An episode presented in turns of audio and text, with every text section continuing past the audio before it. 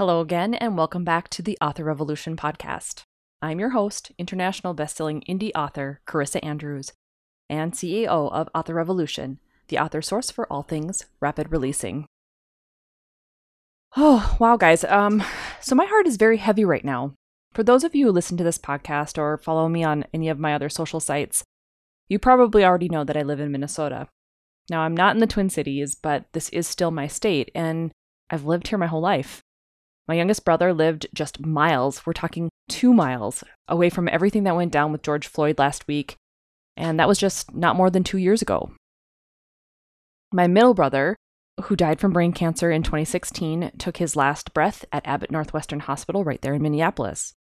I can tell you from being in that city, walking those streets from where I parked blocks away from the hospital, or walked from the hospital to local restaurants, I never felt any sense of alarm or fear from any of the people black, white, Hispanic, Asian, whatever, whoever.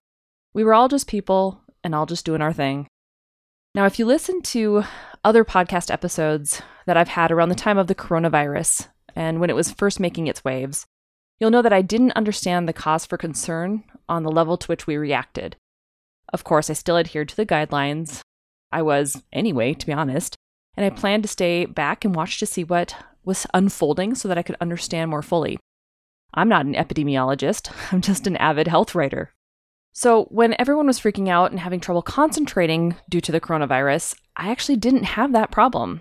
I kept right on doing my thing, right? However, this is a little bit of a different story. It has my head spinning and my heart hurting. Not only for George Floyd and his family and the community, but for our state and for all the people in this world suffering from such blatant injustice. When such a heavy, heavy topic is weighing on my mind, it is hard to focus on something like talking about book covers. You know what I mean? It feels trite and tone deaf. Today is literally Blackout Tuesday, and to be working on this episode when there's so much else going on, it just doesn't quite work well for me.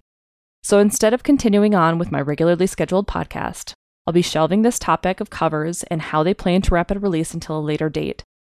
Instead, I want to take a moment to think about where we're at and where we want to be as the human race. It's important for me to take a little time to process all that's going on. So, next week, I want to come at things with a little bit of a different approach.